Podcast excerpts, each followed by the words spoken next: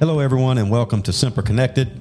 On today's show, we're going to be talking all things related to the Bureau of Medicine, specifically waivers for the enlisted applicants when they get DQ'd at the MEPS. Today, we have the BUMED chief, Corporal Mateos, on the show. We've got HM1 Atkins. He is the uh, our BUMED representative nested inside of MCRC. And then we have Sergeant Mann, who is a duty expert on, on a lot of things related to enlisted operations. And he just provides some insight and help where, where needed when we're talking BUMED waivers or waivers in general, such as criteria waivers.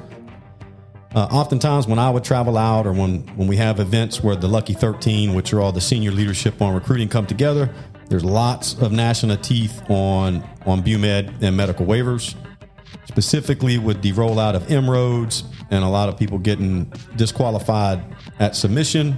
BUMEDs have kind of had an uptick, so we thought it'd be good to get the BUMED folks on the show so that they can talk about some of the, the good practices to help speed up your BUMEDs and talk to you about some of the pitfalls that can uh, either prevent you from submitting one or give you a better chance for success. So without further ado, we'll open it up for the uh, for the group to kind of introduce themselves. We'll start with uh, Corporal Mateos. Introduce yourself, please. Um, well, my name is Corporal Mateos. I've been here for three, four ish years. Oh wow, It's been that long already. Yeah. Okay. right. Did you always do BUMEDs? Were you always on the BUMED? Yes. Okay, so you've got years of experience handling BUMEDs. Yes, I do. So that's good. So we, we've got the right person as the BUMED chief. All right. What else you want to tell? Where are you from? California. What part of California? I think it'd be broken into three different states. Um, well, I came out of RSS Victorville, so I guess the high desert area. Okay, so that's East California. I, I don't know, kind of SoCal area. Okay. Yeah.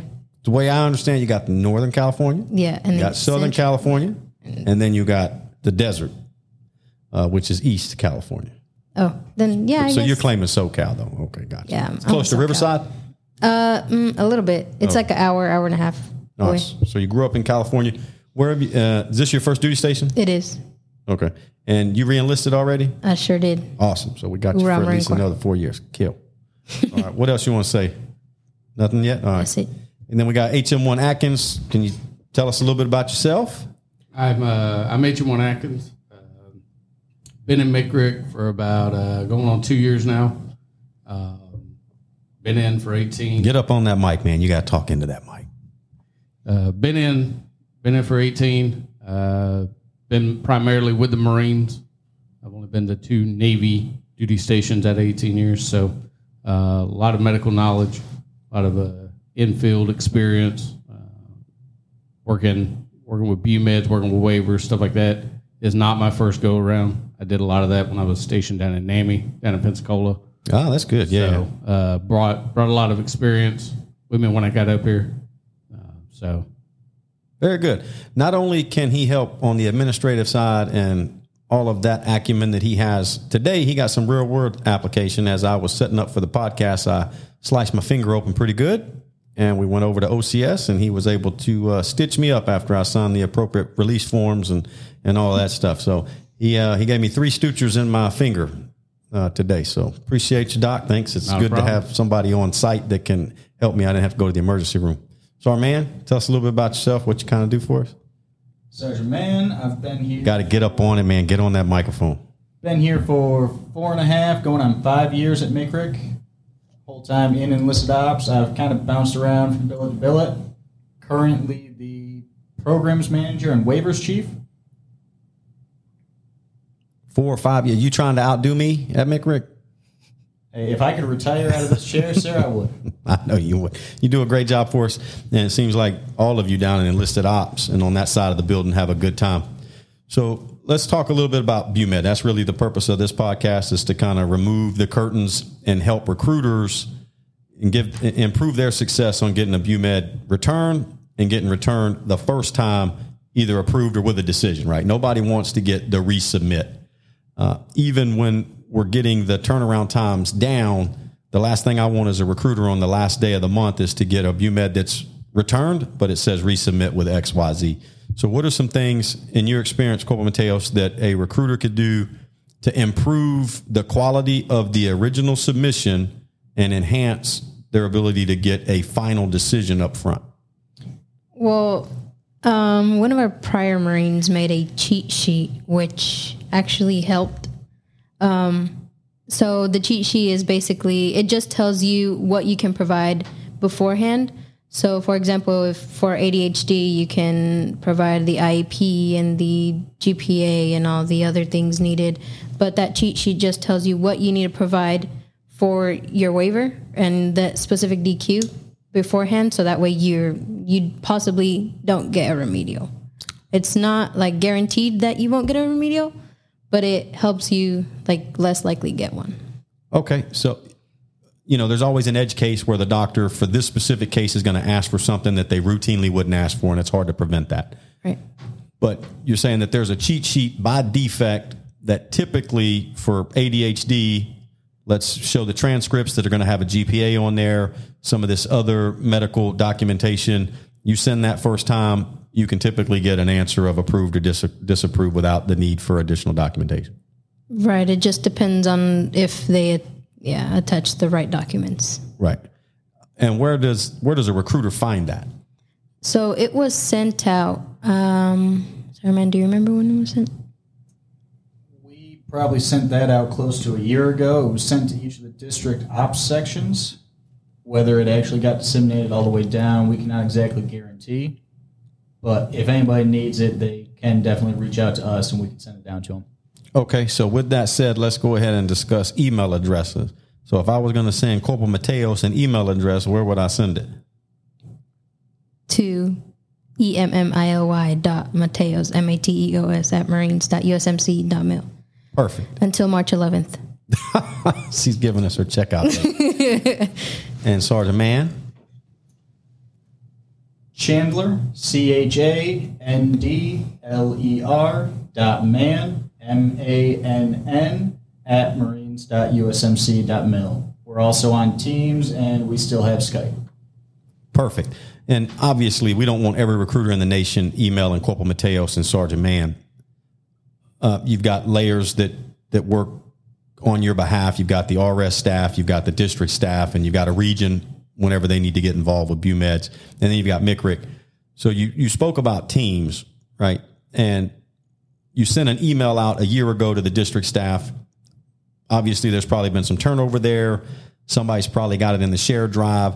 New recruiters have come out. And so, depending on where they are, where they sit, they may not have access to the document that you're talking about. And as a recruiter that's first time submitting a BUMED, it would really be helpful to have access to this cheat sheet, right? Have you considered creating a Teams for BUMED or something so similar to MICRIC Connections? You know, we have that. That'd be a good place to host that document. But as we've progressed past the old Microsoft and we're on Teams and 360, how do we create a BUMED team so that everybody can share these TTPs and regardless of who comes and goes, that's always there? Is that a possibility? We could potentially create a Teams, however, just to try to keep it in a realm where everybody's used to it, we could also upload it to the SharePoint under the shared documents where everybody's already used to going. That's where they post their BUMEDs right now. Is that what you're talking about? BUMEDs are posted to the SharePoint, yes, but there's another section of the SharePoint where all of the enlistment forms are already posted. Okay, yeah, that'd be perfect then, and uh, that would give and recruiters have access to, to all of these this this library. At the very least, I know the district and RS ops sections do. Right. I would assume the uh, the canvassing recruiter would as well.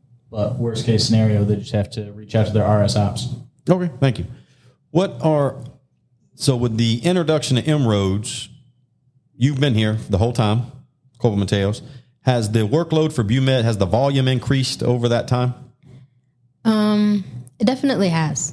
Uh, we do a lot more BUMEDs this Can- time around. Can you quantify that with a number? Do you have a number? You know I numbers monthly? Don't have a number, Okay. but I do know that it's way more than what I did last year.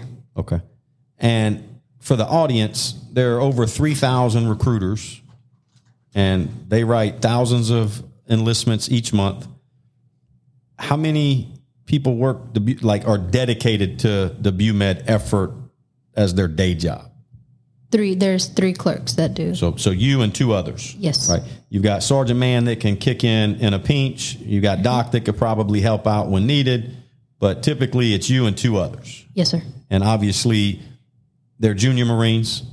So you've got, you know, we're on a base. So sometimes you have duty. Right. So you're limited there. You've got the rifle range you've got to go to. You've got swim quals. You've got all these other green side things that people out on the streets might not have to compete with. So you have three. You've had an increase in workload, and you've got to compete with all of that. Right. And y'all get it done. Yes, sir. What is the average turnaround if you had to guess on by the time you get the BUMED and then get a, a answer whether it's approved, disapproved, or resubmit? So, um, for last week, the average days was 1.15 days, if I'm not mistaken. I don't really remember, but I do know that it was 1 point something five. Days. Yes, sir. So it's way faster than it has been. Last year, it took a couple days, maybe a week even. Hmm. But it's lately, I'm very happy on how fast they've been coming back because it's definitely a difference and it helps the recruiters. Well, I will tell you, going years back, it was months Yeah. to get resolution on, on some BUMEDs. And so the fact that we've gotten that down and we're talking decimal dust on the difference between a day and two is pretty good. And even in the 202K push, there was an emphasis on getting them back by the end of the month. But that wasn't every day you were getting decisions back. They would stack up, and on the last day of the month, they would unload on you. And it was luck of the draw that it was an approval because most of them would be resubmits. And so that isn't going to do you any good for that month. So now you spend the next month collecting up documents, sending them, and getting them out there. So these decisions are are coming through a lot faster than they used to. The BUMED staff has done a phenomenal job of supporting us. And I know multiple G3s. And I think, have y'all been to the BUMED building and met them personally yet? In my four years that I've been here, I've never met them. Hmm. That is tragic because I know that the senior leadership is done now. You you should get up there and meet the people that you get on the phone with and interact with because those are the relationships that really really matter. But absent not getting up there and physically meeting them, getting BUMEDs returned that quickly is awesome. What what do you attribute that to? I mean, we just do it as fast as we can. We get them and we get them done. They come up here, we get them done. Obviously, um, everything by the end of the day gets cleared out, Right. and then next the next morning it's same routine. We pull letters and then we get all the BUMEDs done. It's the same thing every day, but um, How would I cash app you some? I'm just joking. no, I'm just kidding. Hash uh, money, money sign. Money sign, Emily Dunn- I'm just kidding. We have developed a phenomenal relationship with BUMED. Uh, Court Mateos and the, the whole section, we are in daily communication with the doctors at BUMED. Uh, Court Mateos is actually texting one of them right now. So we, we have a great relationship, and I don't know why they care about Marine Corps recruiting as much as they do, but they genuinely care how well we are doing. because they care about the mission. That's why. I mean, Doc's professionalism today, we don't work with the Navy a lot on, on, on recruiting, but I went and said, Hey man, I cut my finger. You got a band aid? And he said, I'll do you one better. Get in the car. And we went to OCS and he stitched me up. That's pretty neat. He said, Yeah, you, a band aid's not going to fix that. That's a little too big. We got to put some stitches in there. So that's awesome. The, the, the Navy team is, is professional. And I think we've made a concerted effort to integrate with them. I know we didn't get Corporal Mateos up there. We should have. Your replacement definitely needs to go and get, get eyes on their process and, and who they're working with up there. But I know that multiple G3s have been up there. I have been up there. The Master Gunnies have been up there helping soften that target and having a dedicated BUMED staff focused on Marine Corps side, because a lot of people don't understand, you know, Navy medicine doesn't just support the Marine Corps, they're supporting all the Navy medicine. They got the Naval Academy, they've got all these other things, these competing interests that the Navy's trying to service all these different targets, and the Marine Corps is the smallest customer, yet the most uh, demanding when it comes to getting BUMED response rates. So having those relationships have been instrumental. If there's are there any defects that stick out in your mind as like routine like every time you see them 99% of the time it's going to get approved Um, I mean, it just really depends on what's attached in their packages. So, an astigmatism could get possibly approved, but if they provide the right documents. Okay. And astigmatism, that's dealing with the eyes, whether Yes. they can see or not. Yes, sir. And you're saying that has a high approval rate depending on their refract error? Is that the document that they're look the numbers? They're they're looking for like ophthalmology and some So what they're looking for is the the manifest manifest refraction, Right. and and looking at at the uh, at the actual eye itself to see if it's going to create a, a progressive issue or if it's a stabilized issue. Um, a lot of times too, when it comes to a lot of these things, it, it's dependent upon not only the paperwork you provide, but it's also based off the case by case basis. Um, every case is different because every person is different. So to say like, oh, well, this guy's got shoulder instability, uh, and so does this one. Well, we've got a hundred percent pass rate. Like, no, it's all case by case basis. Eye refraction, same thing. Anything astigmatism um, is related to. It's the same concept. Uh, everybody's eyes are different. Um, everybody's eyes develop a little bit different. Uh, so, as long as the paperwork's provided, we have the manifest refraction. Uh, BUMED will be able to make a solid determination off of that. Right. Uh, and I think in the in the EPM we outline the the numbers that they the, the parameters that they have to be within. So you can if you have that eye refract and you know those numbers, you can compare those to what's in the EPM and have a pretty decent idea of whether they're within the range of tolerance or not. As I recall, it's been a long time since I put somebody in the Marine Corps as an actual recruiter. Uh, so astigmatism. What else? Um, I would say self harm, just depending on it's t- case by case. Everyone's different, but it just really depends on how bad this self harm is, or if it if it even is self harm. Because sometimes they get DQ'd for self harm, but it's a scratch from I don't know a fence they jumped or something. No, it's not. But that's at least that's what they say. I ain't never met so many people get cut by jump fences and cats. in in their uh, what is- in their LOAs or in their statements that they their personal statements that they write, we read them and you know, but it just case by case. It just really depends. So I'd say self harm is one of them that could possibly is one of the easy ones possibly. All right. What about uh, penicillin? Uh, these are the things that stuck out to me when I was processing BUMEDs many, many years ago. Was astigmatism that was a big thing, uh, which ultimately we typically got those resolved, and then anaphylaxis nine nine five was the ICD code that stands out to me. That's penicillin, allergy, things of that nature. Are we still seeing those or no? We we do see those, but um, I mean, we don't see them as often. I guess there's a lot of trina allergies, you know, like bee stings and stuff like that. We are a soft generation. We're allergic to everything. But um, I mean, it's just providing the right documents. Like I said, it's it could get it could get approved, but depending on how bad it is and if you need an EpiPen and stuff like that.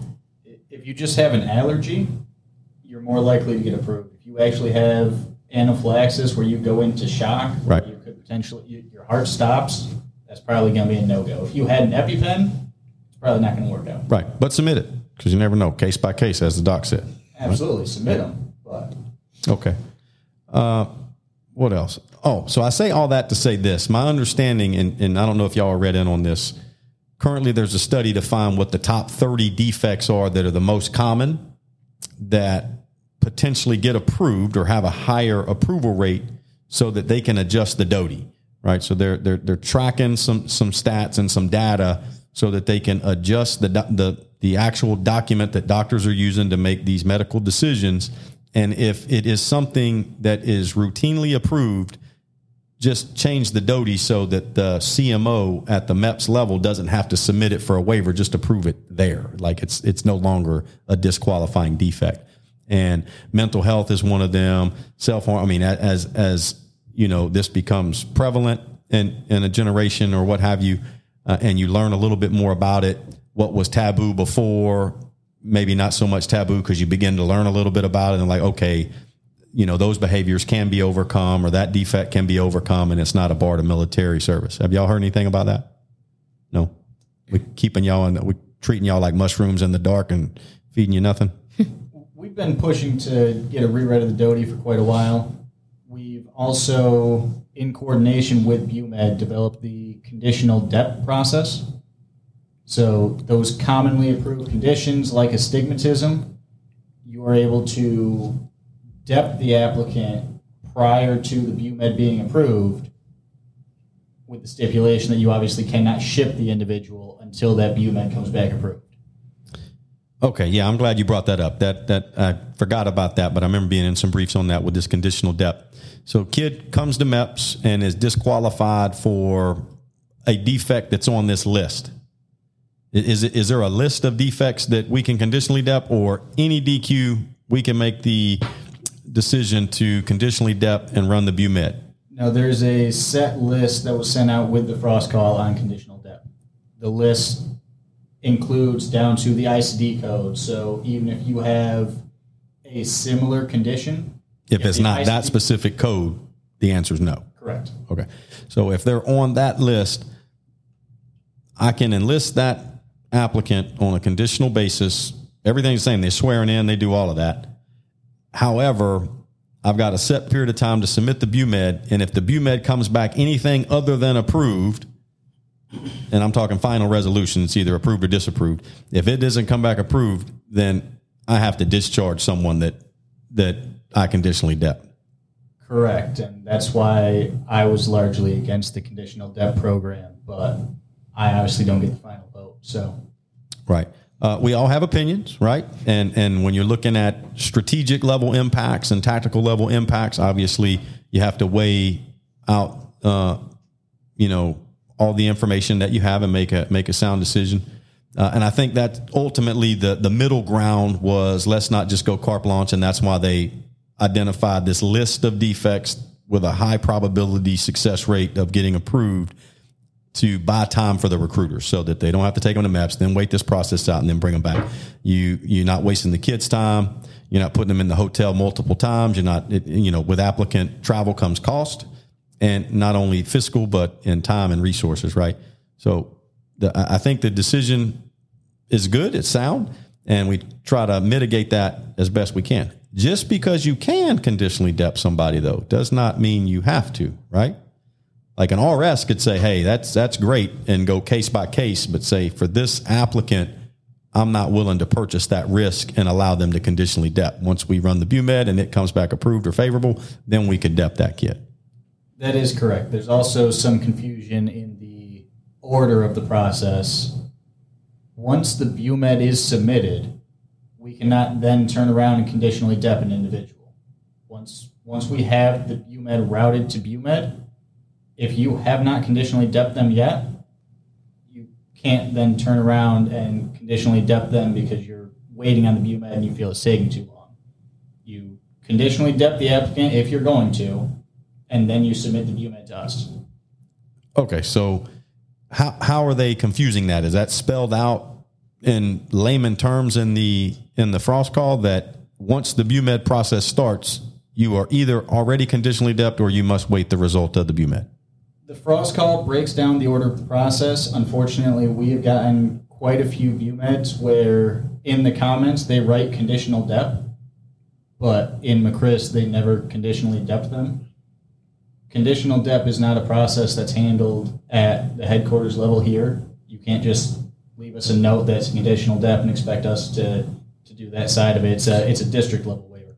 Well, what I'm wondering in that scenario, because now you've got this conditional DEP competing with DEP and held. And I'm wondering if they are conditionally DEP'd at the MEPS, they swear in, they sign their contract. However, the RS doesn't push the button in MCRISS.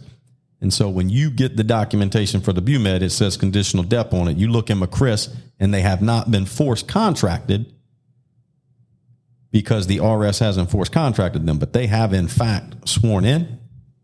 I'm specifically referring to scenarios where the conditional DEP waiver was never loaded into MCRISS. I see.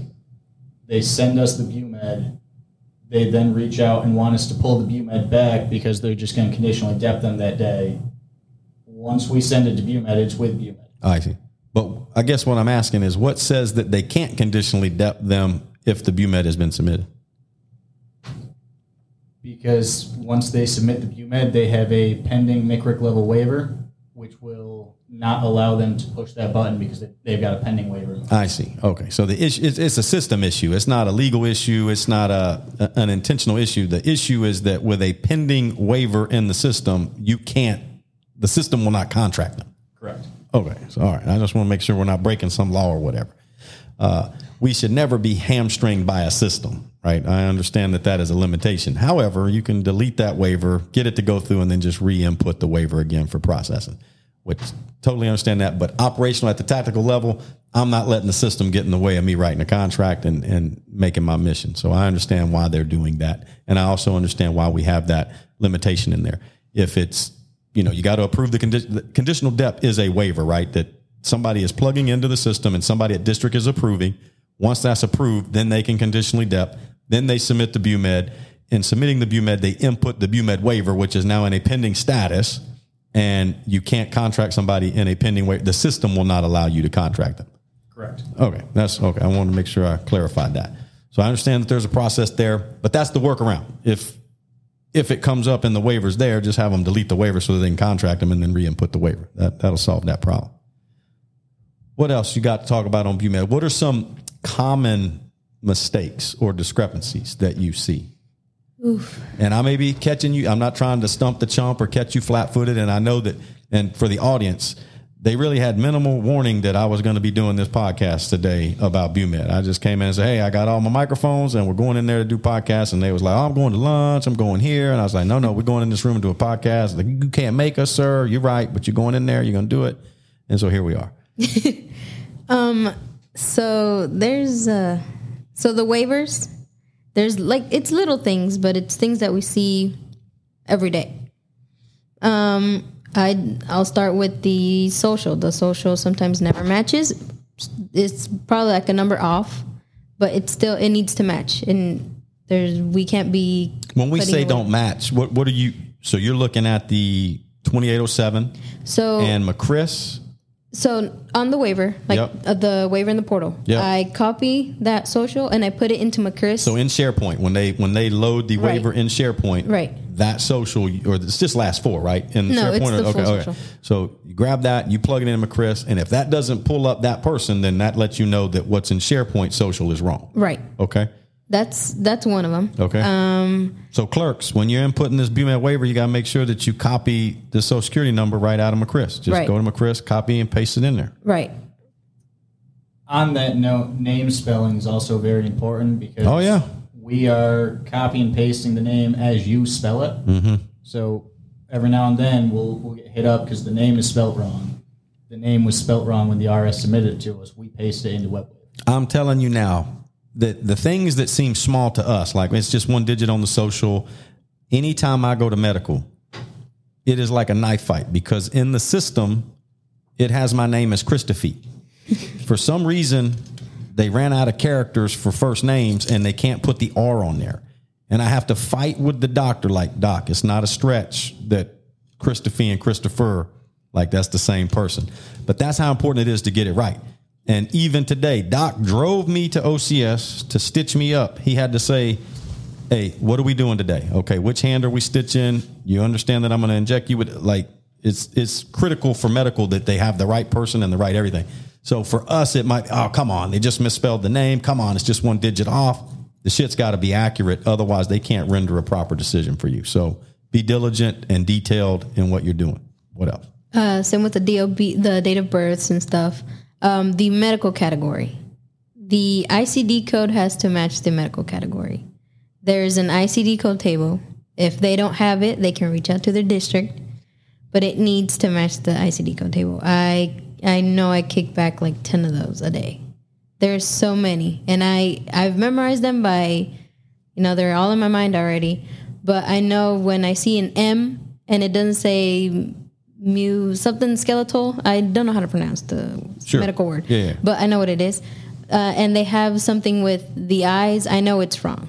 Like I can automatically see it, and I have to kick it back because it doesn't match and it's not the right one.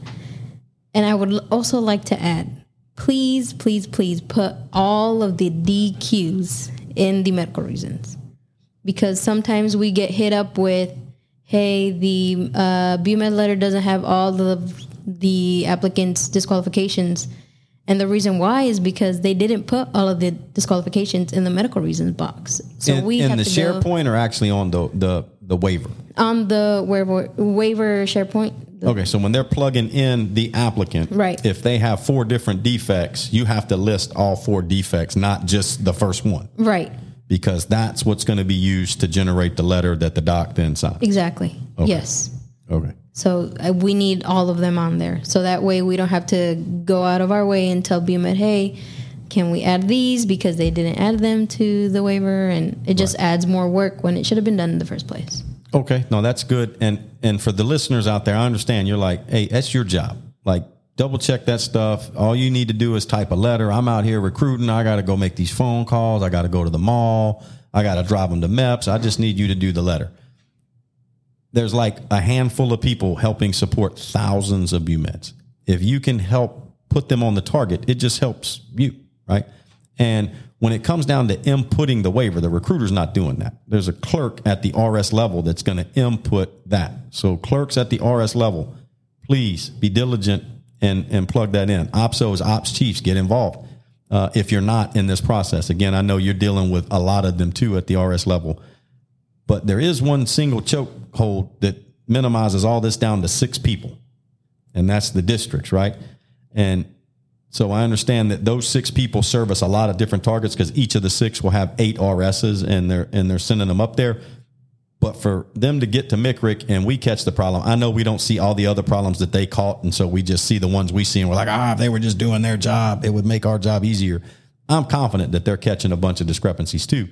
However, the more detailed you are at the lower levels of catching these, the faster we can get them and get a decision.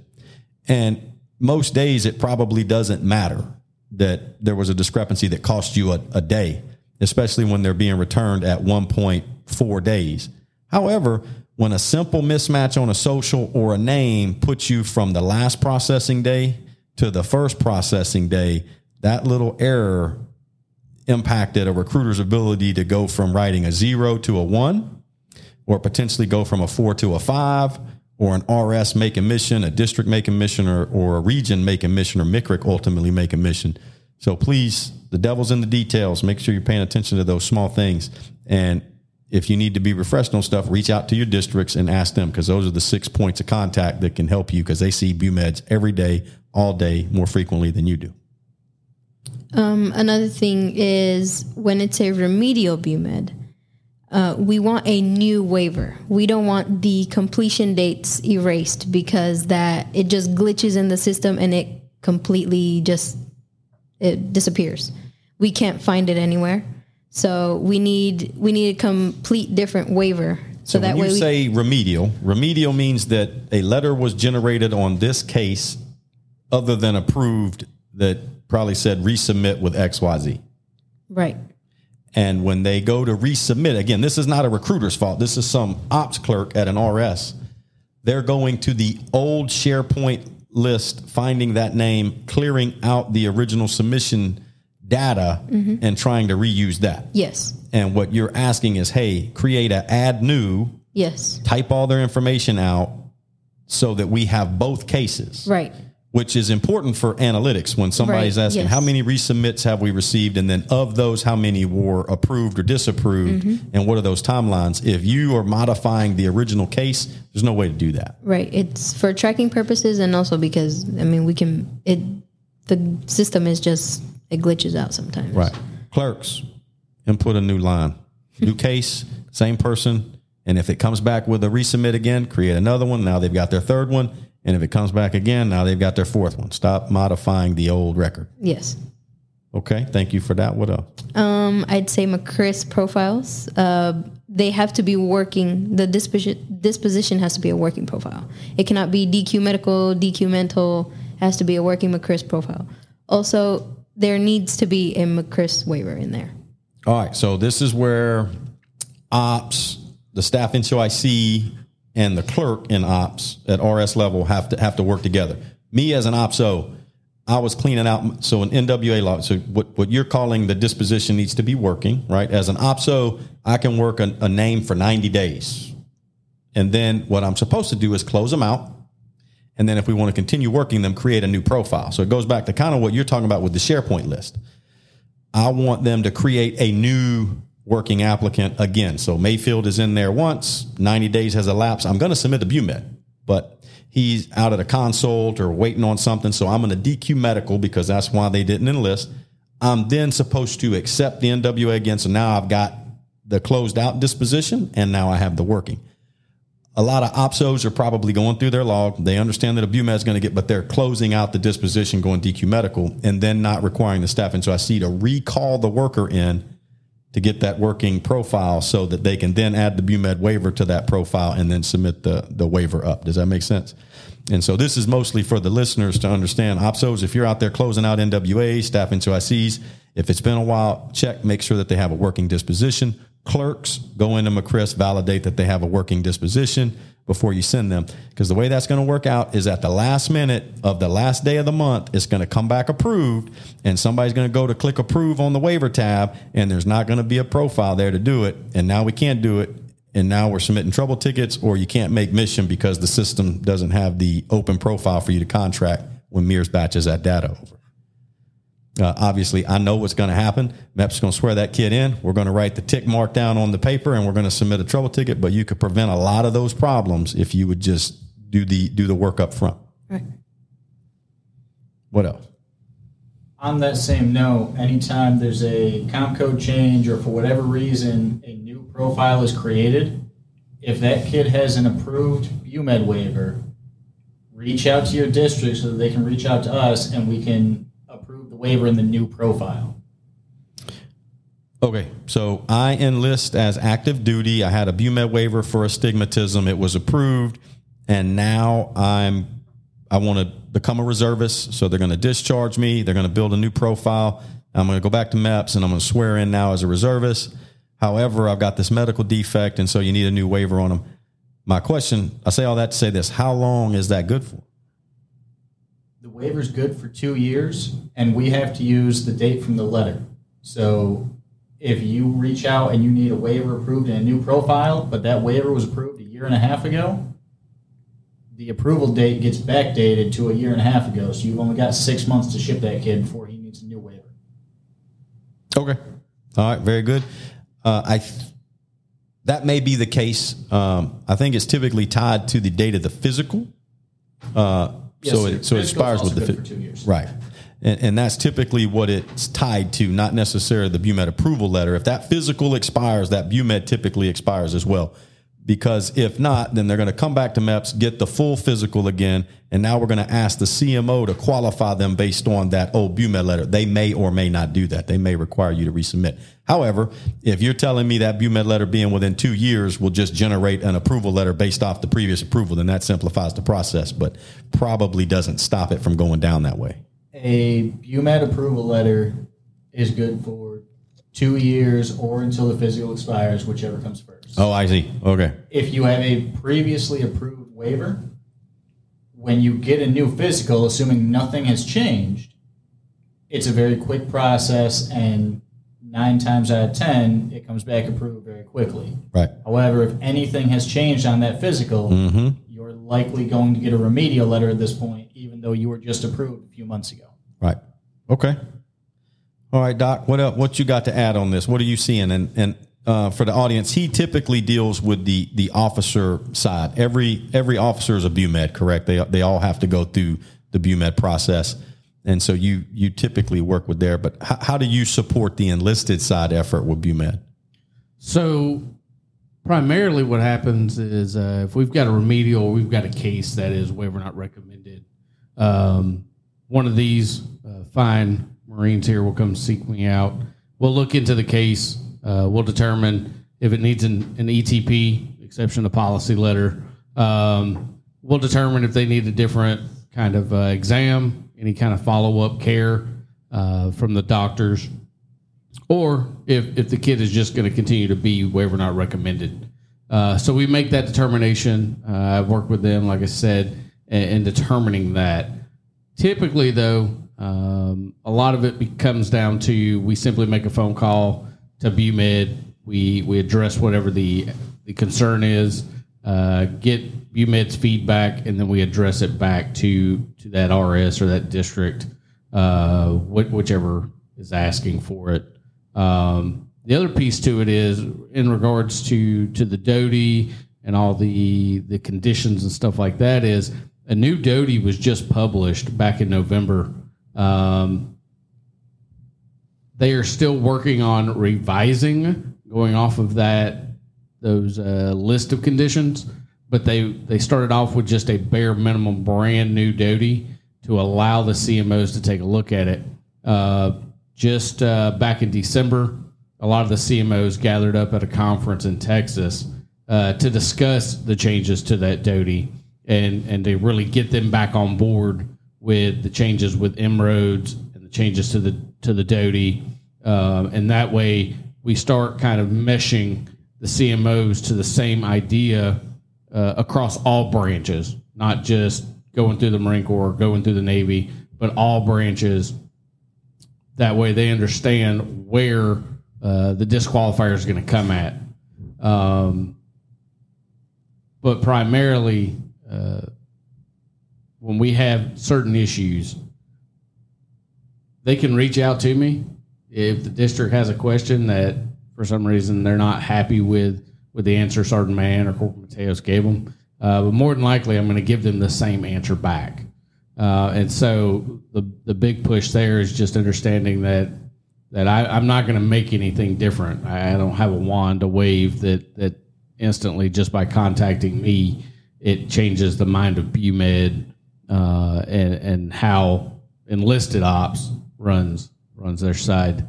Uh, but it does allow us to to kind of go full circle and look at the entire uh, disqualifier and really hone in on okay, is this something that we potentially will see more of because of M-ROADS and because of the new processes with uh, PIMERS and stuff like that?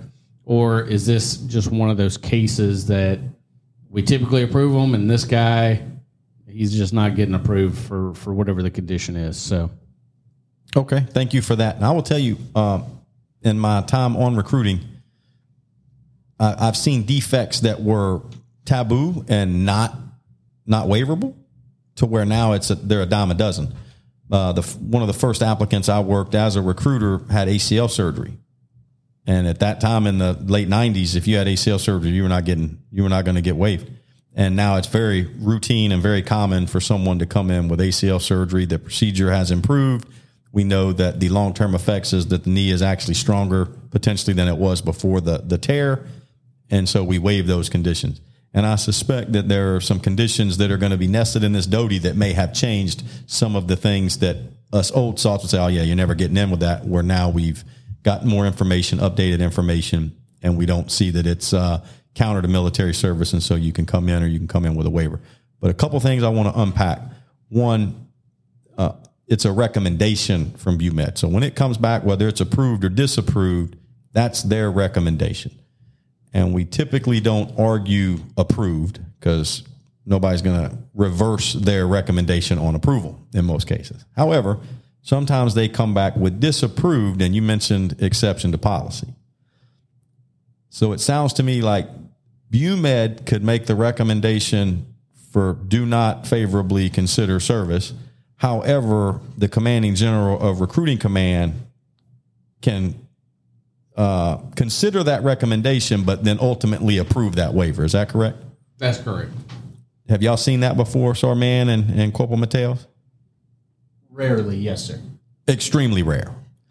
Uh, and it's typically uh, something to do with whatever specific MO, like the band, you know, if they're going to be president's own or something to where maybe recruit training is not required, things of that nature, right?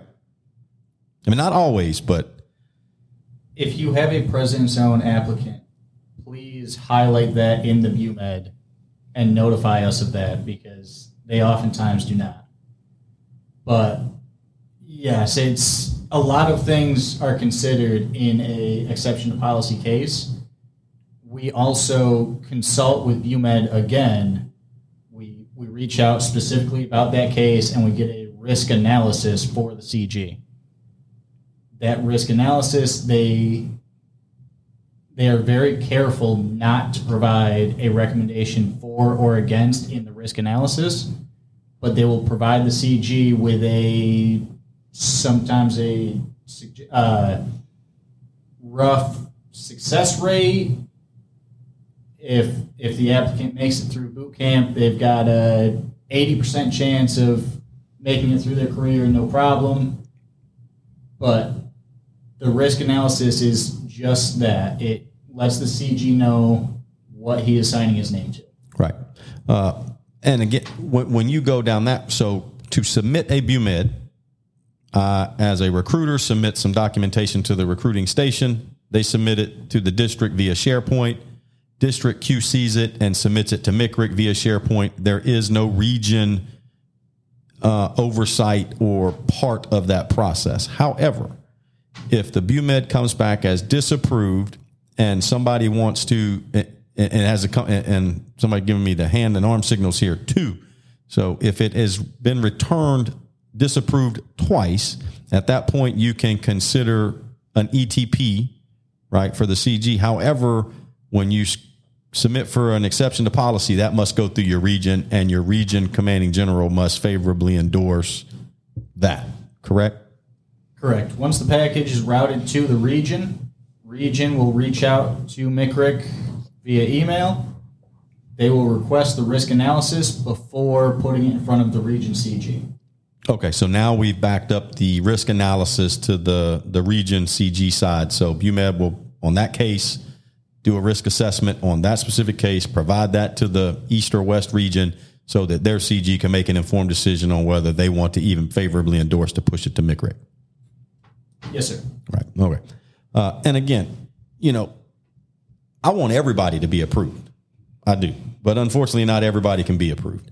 And so there's going to be some cases where they're disapproved. And not every case needs to be resubmitted for a second disapproval.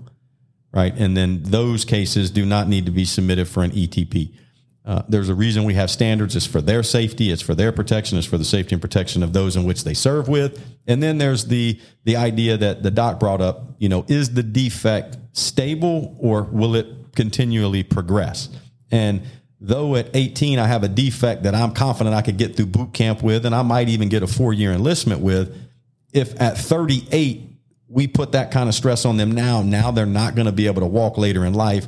Not only are you signing up for disability payments to that individual, but you've killed their quality of life 20 years later over something that we probably could have made a smarter decision up front and said, Hey, you know, I appreciate your, your willingness to volunteer to serve. However, based on X, Y, and Z, it's not in your best interest to serve, right? So it's not always about the now, the, the right this minute.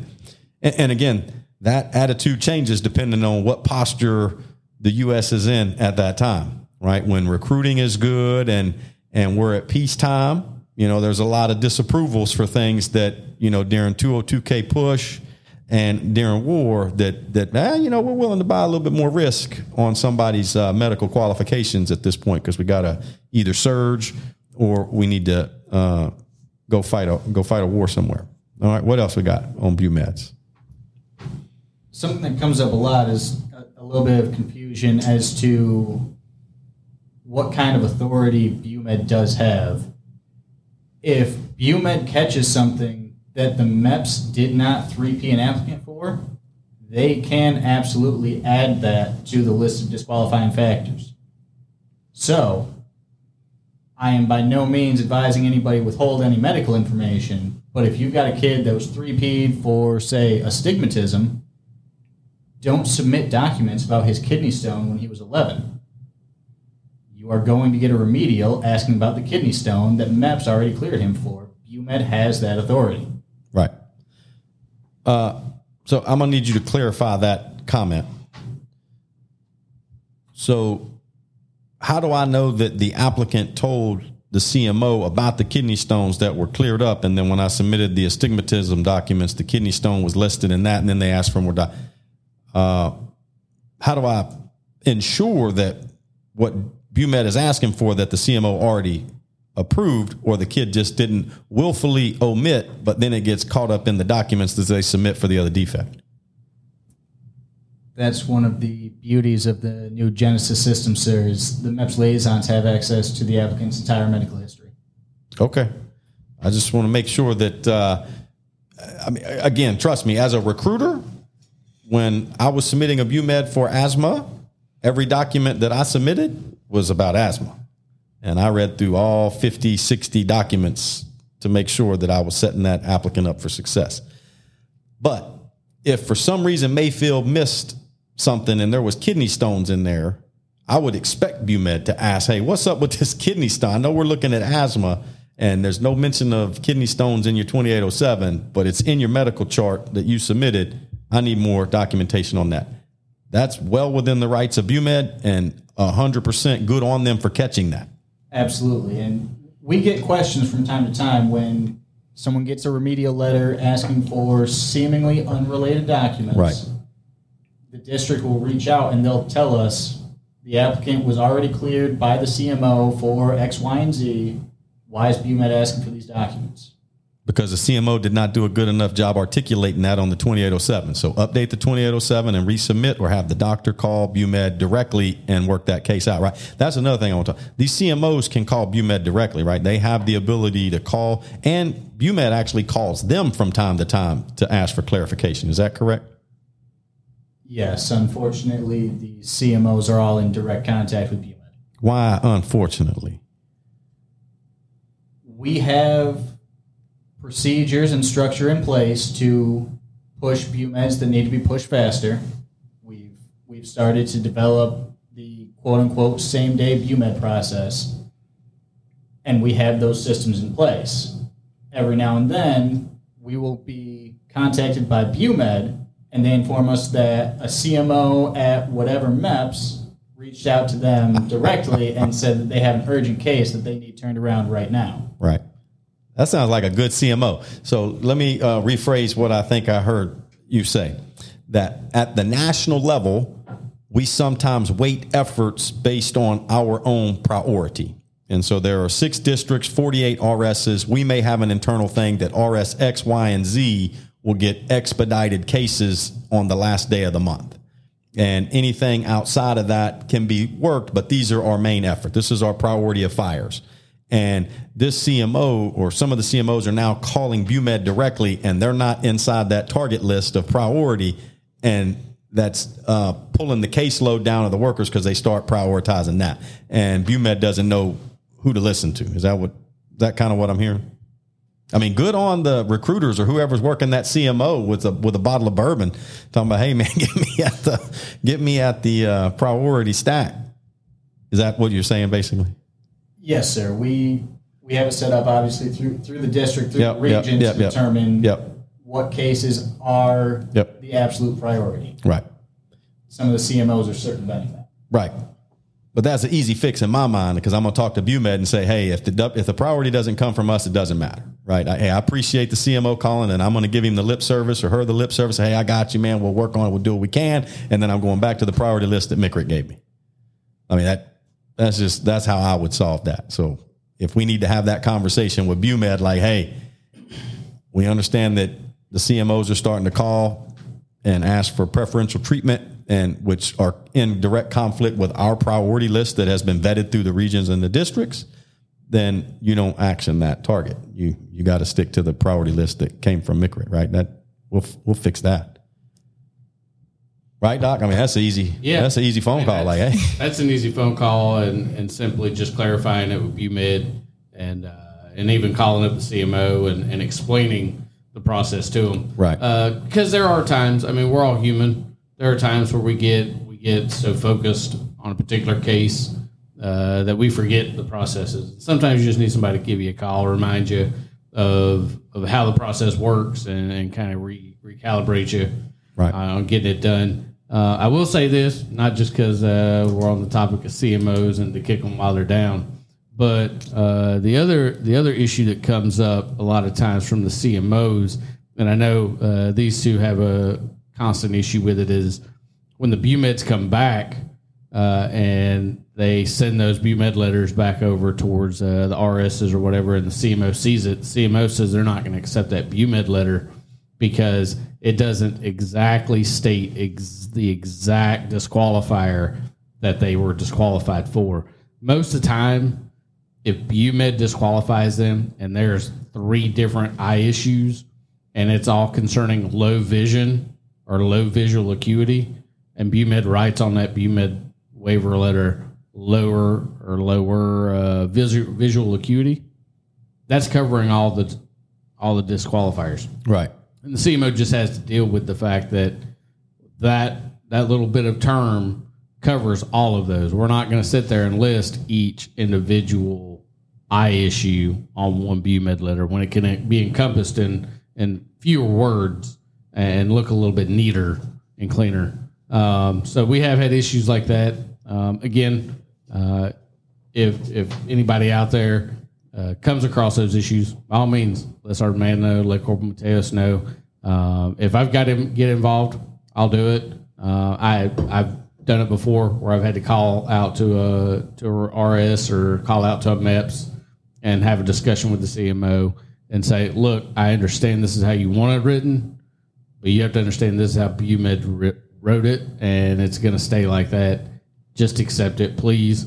So we don't have to bog down BUMED by reopening cases, going back in, having them re-upload a brand new letter with everything they're wanting in the order they want it in, uh, and and then having to send it back to us for approval again, and then kicking it back. Uh, it, it takes more manpower and more man hours out of the fight to take care of everybody else if we're having onesies and twosies that have to continually go back to BUMED because the CMO is not okay with the verbiage of a, of a BUMED letter. Right. So, Yeah, um, uh, there's not a lot that the recruiters are going to be able to do about that, and that's where the MEPS liaison and the relationship that they have with the CMO, and you know, CMO's got a a, a lot of responsibility. It's probably an extremely tough job, and oftentimes when like CMOs don't come out the gate like that, there is a case somewhere that burned them where the letter didn't specifically spell a defect and CMOs are rated on entry level attrition, uh, just like you know recruiters are when we're looking at, at MCRD attrition. And when they get a specific code where the MEPS should have caught that or whatever, the CMO, you know, they're getting rated on that and they're reading these these reviews and they become scarred by that. So I'm sure that at some point a letter came out that was vague and he was like, okay, it's good, or she was like, it's okay. And then they got burned on an entry level attrition. And so they're like, never again. And now we all pay the price because of that one edge case that, that got them burned. So a lot of times CMOs are scarred by, by experience. Uh, but by and large, they, they, they got a tough job. I suspect that's tough because you got to get up super early, go to MEPS every day and look at all these strange kids that are volunteering for their country and then make a decision whether or not they're medically qualified uh, to serve. But in saying all that, you you highlighted something I want to talk about. I want to talk about the actual process.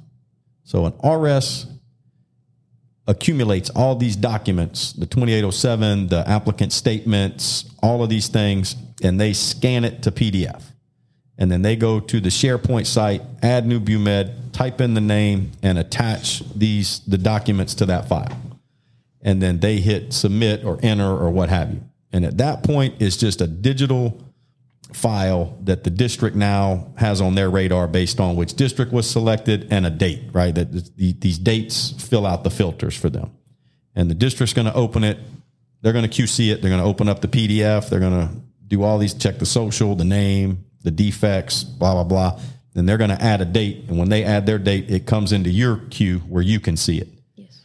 From that point, and this is all done in SharePoint at this point. So the only person that has to actually enter any type of data is the RS clerk or whoever's doing it at the RS level. The district, they just toggle and put a date in or whatever, and it moves to you.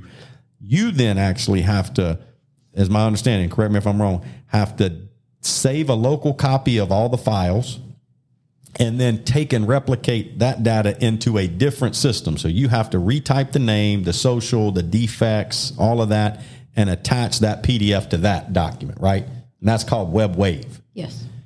And so the time you get it in SharePoint and you get it to WebWave for BUMED to get it into their queue, you got to swivel it and put it into a whole nother system. And you're saying if you get it by X time at the end of business day, those are all out that same day Yes. at a cut. I mean, at some point you have to do a cutoff. So Right. we'll say it's fifteen hundred. If every you know at fifteen hundred we check the SharePoint. If it's there, it's gone. Anything after that, we're not. I don't know that that's your timeline. I'm just that I'm just saying that. And then after that cutoff in the morning, you get those to BUMED. yes. From there, what's the process? So BUMED now has it. What are they doing? Like how, how do they source their course, their caseload or whatever? You know, they- they've got hundred cases sitting in the queue that, you know, MICRIC submitted yesterday. How do they triage that? Like, do they go through and try to find the easy ones or are they just going in order of timestamp? Do you know? So, so the way that BUMED handles that is every case that's entered goes and gets sent to a primary reviewer, who then goes through and selects the the actual secondary reviewer, the the physician that is going to look at that case. Um, as soon as they send that case over to that reviewer, it's going to go into their inbox, whether it be urgent or routine, and it's going to go in order by the case number. So if you've entered a case that is uh, 23 615, but you need it back today, BUMED's still back on case 23530. You're going to have to wait 100 and some cases. It's, it's going to come up and populate down that roster as they go. They don't they don't set it up and go, hmm, who do I want to pick and choose today? yeah. So they just go These in easy. sequential order. Uh, because I know it's been said before. Uh, a couple people have asked me, like, does BUMED work and get paid by each case they complete? And no, BUMED gets paid for the amount of time that they are logged onto that computer working on those cases. So that's why BUMED will be on at 2 a.m. working these cases for us. That's why BUMED will be up at 8 a.m. working these cases for us. But the cases themselves are all in order, numerical, and, and that's how they see them and address them. Uh, every now and again, if if one of us up here at MICRIC contacts them, like, hey, I know you may not be at this number because it's still pending review. Can you look at this case for me now? They have to go dig for it Right. uh, and they have to look through their list in the system of that case number to pull it and start reviewing it. Uh, and while it's great to kind of get that jump on those onesies and twosies, now they have to go back to where they started and start that list again. So we, we try to limit the amount of interference with that. Um, but yeah, that's that's basically how they review all the physicals that come in. So at initial input into WebWave, you're the one that that determines uh, routine or urgent at the at that time, or someone there is the one that can flag routine or urgent on the cases. We do. Okay, so you do that when you input them. Yes. And can you go back? Like, so let's say we input five today and they're not making any movement. It's now five days later. We're on the last day of the month. And for whatever reason, we didn't get one of them back because I know we get them back usually pretty quick. You could then go back in and flag that as urgent Yes. at that time. So you can change the flags Yes. as things happen. Uh, so you control that.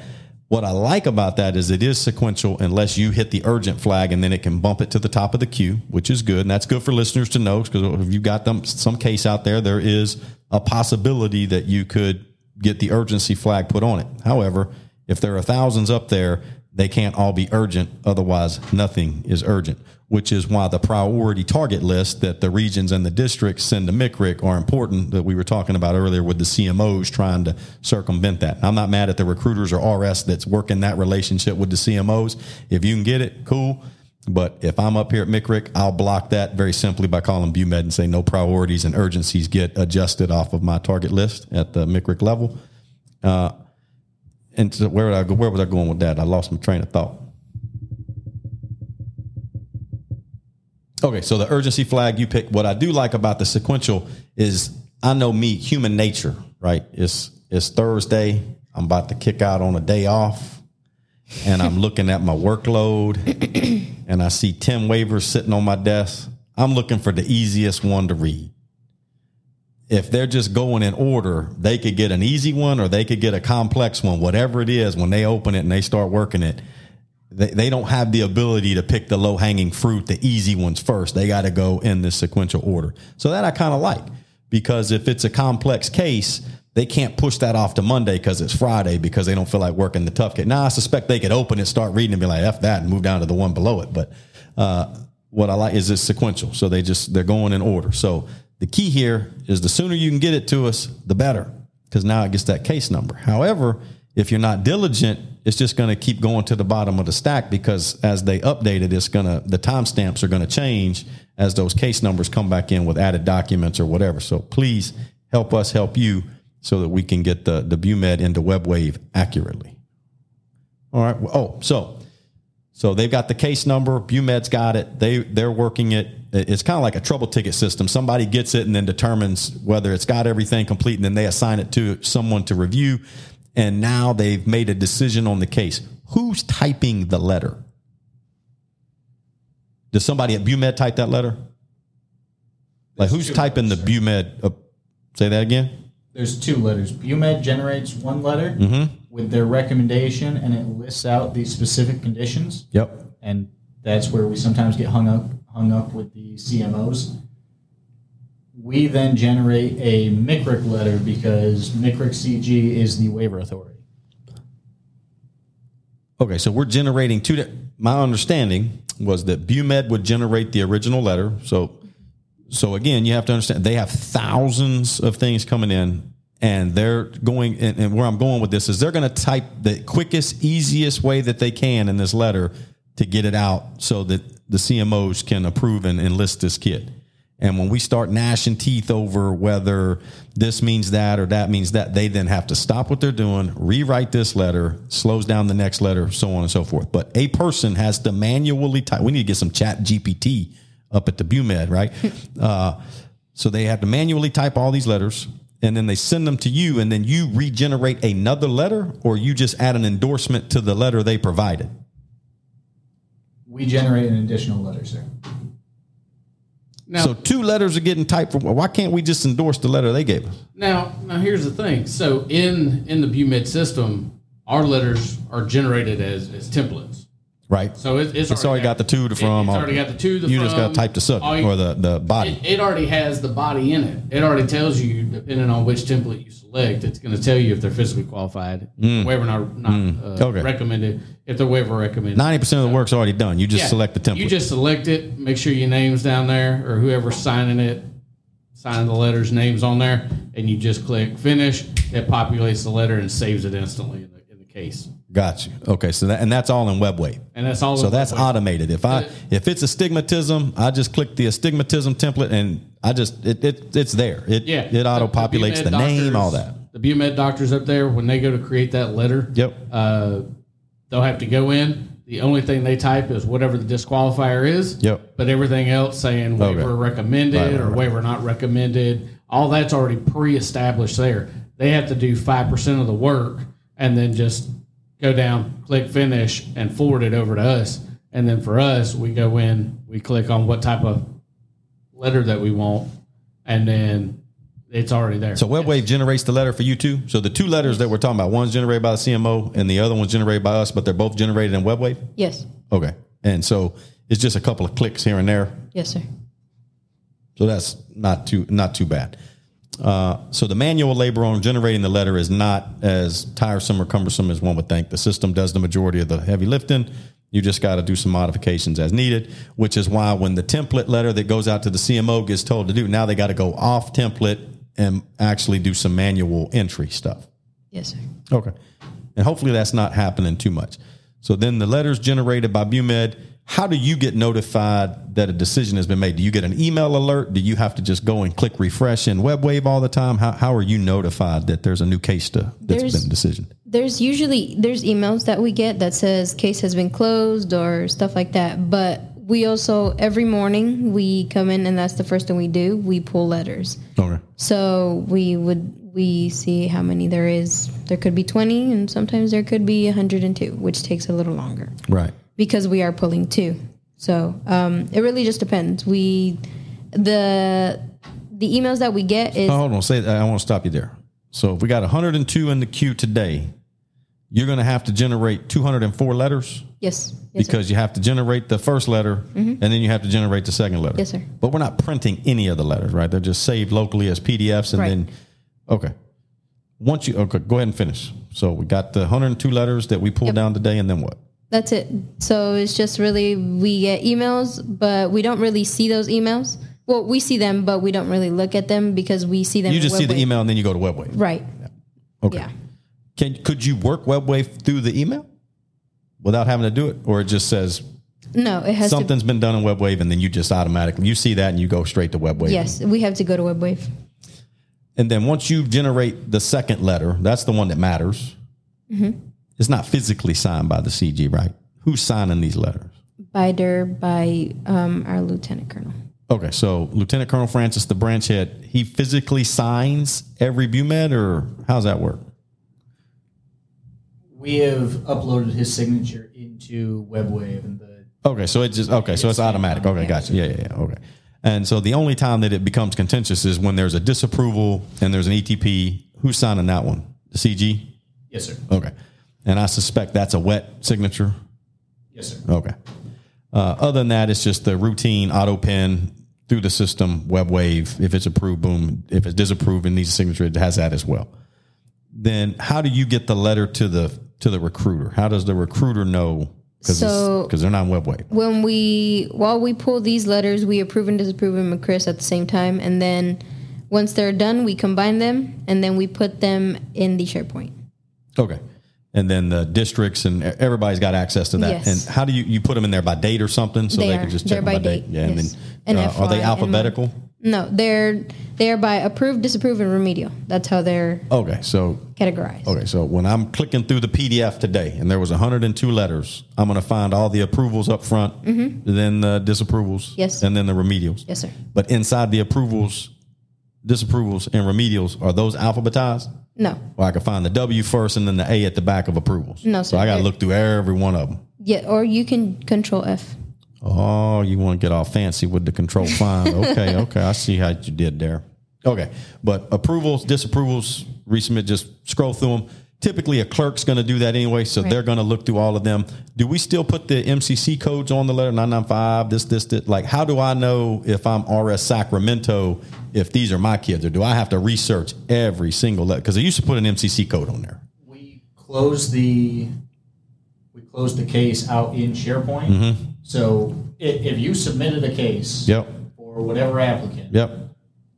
and then we go in there and close that case, you get an email notification That this is something's happened that here. Your case was closed. Right. Okay. you look at the if if I have alerts set up in SharePoint, so that's a key Right. thing. If you're a clerk at the RS or district level and you're using the SharePoint, if you don't have alerts set up, you might not be getting these auto notifications. So just like on your iPhone for social media or whatever, go to SharePoint and go to the list, the BUMED list, and alert me when, and you can go through a, a smattering of, of things. I just put everything. and so then if somebody changes a date at the district, I now know that my, I get an email that says, hey, now MICRIC's got it. And then once you submit it to BUMED and you add that date, I'm going to get that update. And then once the case is closed, I'm going to get that alert. So make sure you set up your alerts in SharePoint. And I think anybody can do that that has access to the BUMED list. And I think it's open to everyone. So recruiters could go in there and get these notifications, though you don't want that many notifications coming to your email because you're going to get every BUMED alert or where the clerks, it makes sense. Yes, Okay. And also, once we put the dates in there, it moves that case to a separate folder within the SharePoint. Yep. So if you as a recruiter have five BUMEDs that you're waiting for, mm-hmm. you only have to keep track of those five names. Right. Once it gets moved into the approved or remedial folder, you just go into the letters, control F, the kid that you're looking for, and you Boom. the. Okay. Very good. Very good. I appreciate that. Trying to think back through my mind what other questions that I might have. I did post this up on Facebook, and I've got some uh, some questions here that they've asked, but I'm going to wait uh, and see anything else that y'all want to cover. No pain points, no other pain points that, that we wish the, the RS clerks or the recruiters or or somebody would uh, handle up front. I think that's all I got. Okay. Uh, I will. I will tell the audience that this group up here understands the challenge of recruiting, the, what the recruiters face. They have an absolute uh, mentality and motivated to to help recruiters.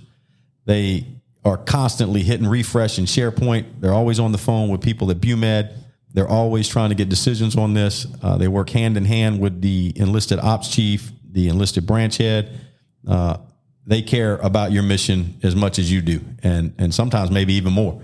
Uh, they're they're always uh, here to support. They understand that that's their role, and they actually want to come be recruiters. So they're doing really good right now. I know Corporal Mateos just was like, "Hmm." Yep, she's going to be a recruiter. So our man's going to be a recruiter one day when Just we find his replacement. Doc, the, the ship has sailed. He's not going on recruiting duty. He, he's about to retire here pretty soon. But uh, well, I think yeah, he said he's at 18 years, right? So uh, I, I don't think you're going on recruiting duty. All right. So I asked uh, Facebook group, and so I got some comments and some questions here. I'm going to read it, and I'll y'all figure out who's going to answer this as best you can. I recently learned that other services medical waivers will specify why a waiver was approved or disapproved, particularly waivers with multiple disqualifying conditions. It's not clear which one was waived. It's just a blanket disapproval. Is there any likelihood, likelihood, or is BUMED open to doing something like this? So I, I'm not worried about an approved condition personally, uh, but disapprovals, other than just saying disapproved, what I'm gathering from that is other services in their disapproval are being very descriptive of exactly why. And I know that goes against the template because now we're going case by case, which which told me we're doing anyway, right? Uh, I would like to know why specifically this person was disapproved and this person was approved, right, for the same defect. What do you say? Unfortunately, a lot of that comes down to time. Do you want a descriptive disapproval, or do you want to maintain the The tempo in which they come. Yeah, we are getting the BUMEDs back? both. I want both. I want both. Well, and the other thing they might be talking about too is uh, when disapproval letters come back, you could have three or four different medical conditions. Right. Which one? on. Which one? And Right. three of them out of the four Would have been approved. Approved, Right. but there's that one. But you can't figure out which of the four Right. was the true disqualifier. Unfortunately, after talking to BUMED about that, within the system, all the disqualifiers are going to be on there, whether it's approved or disapproved. Um, what it takes is us up here at MICRIC actually going in and looking at the BUMED note to be able to ref- let the let the districts know Right. which actual condition it was that the physician, when they were reviewing that case, was disqualifying. So though the letter will not say it, if someone is inclined to know which of the four, they could call their district, have the district reach out up here. We could go into that specific case on a case by case basis. We don't do this for thousands of BUMEDs on a case by case basis and give you the details that you're looking for on which specific case or, or what code was actually disqualified. Exactly, and that's what I do for for officer programs. So if, if there is one kid and and the district's like this guy is the golden ticket, and then he gets a disapproval, and they're like, well, hang on, for which condition? Right. So the district corpsman reaches out to me and says, hey, can I get the BUMED note for what the condition is? I'm not going to send them everything BUMED says. Right. They don't need to know that. Yep. I will send them the little snippet that says this condition Yep. is waiver not recommended. Okay. And, and it'll refer that back to the district corpsman who then lets the district and everybody else know. The point is that the these notes are captured somewhere, even though they may not make it onto the letter. Exactly. They didn't just look at it and say, "Okay, these disqualified" without any thought, right? So- Exactly. okay, thank you for that. Let's see here. It says they also go as far to highlight things that assisted in their determination. Detailed exam notes from the CMO, multiple medical opinions from specialists, et cetera. I think we already kind of talked about that. I believe a lot can be learned and applied if we knew whether our efforts are spot on or can use improvement. Okay. Yeah, I think that's a great question. Uh, the good news is that the information's already there. Uh, it's just not making its way to the letter. So for, for the edge cases where it's a multiple defect BUMED and it comes back disapproved and the letter doesn't specify which defect was disapproved, you can work through your district and, and get an answer on those case by case so that you understand that the astigmatism was not the problem. It was the, you know, the missing arm. Okay. Yes, sir. We districts have reached out before. We've provided clarification. The only downside is obviously if somebody's digging through the case and finding out the why, they're not submitting more cases. We can provide the clarification. BUMED, right, right, right. I, I'm not advocating that we adjust the way in which we do the letter and speak to each case unless the system could be built or developed in a way to automate that as they're clicking through the things it would grab the notes. That's a system engineer issue, not a MICRIC or BUMED. That's a system engineer issue. Absent that, they're not going to change the way the letter is. We're not going to add more details to the letter. If you need that information on an isolated case, get in touch with us. We can go into WebWave and tell you exactly what defect was disqualified. Okay. And then let's see here. We recently came out with the requirements for conditional DEPs. Is there any word on if changes to the DoDI or SMDRP will be implemented to no longer require the BUMED process for more commonly approved? Okay, yeah, I just talked about that. Uh, I think they just extended the window of whatever they're doing to evaluate those defects. Uh, either they didn't get enough data or they need more time to assess that, but that's in the works. It's coming. I know that that is a topic of the Lucky 13, which are all the, the 06 commanders and 06 staff in the in the MICRIC region and, and your district level and the and the, the three generals are nested inside that Lucky 13 is a topic for them, which means it's important. And so there there's some steam gaining on this. And obviously, as soon as we get those defects refined and they've got their stats, they will make an update to the DoDI so that things that are commonly being presented at MEPS that are stopping enlistments that we're having to do conditional DEP on and then ultimately submit a BUMED on will go away and they'll just get approved at the local CMO level. Hopefully that answers that question. That is all the questions that have see posted in Facebook, and those are all the questions that I have. Any parting shots, Corporal Mateos? Nothing, sir. Nothing at the top of my head right now. You know, you were the biggest um, opponent to this podcast and coming on, yet, man, once we uncorked the top, you just couldn't stop talking. That's good. I mean, this is my job, sir.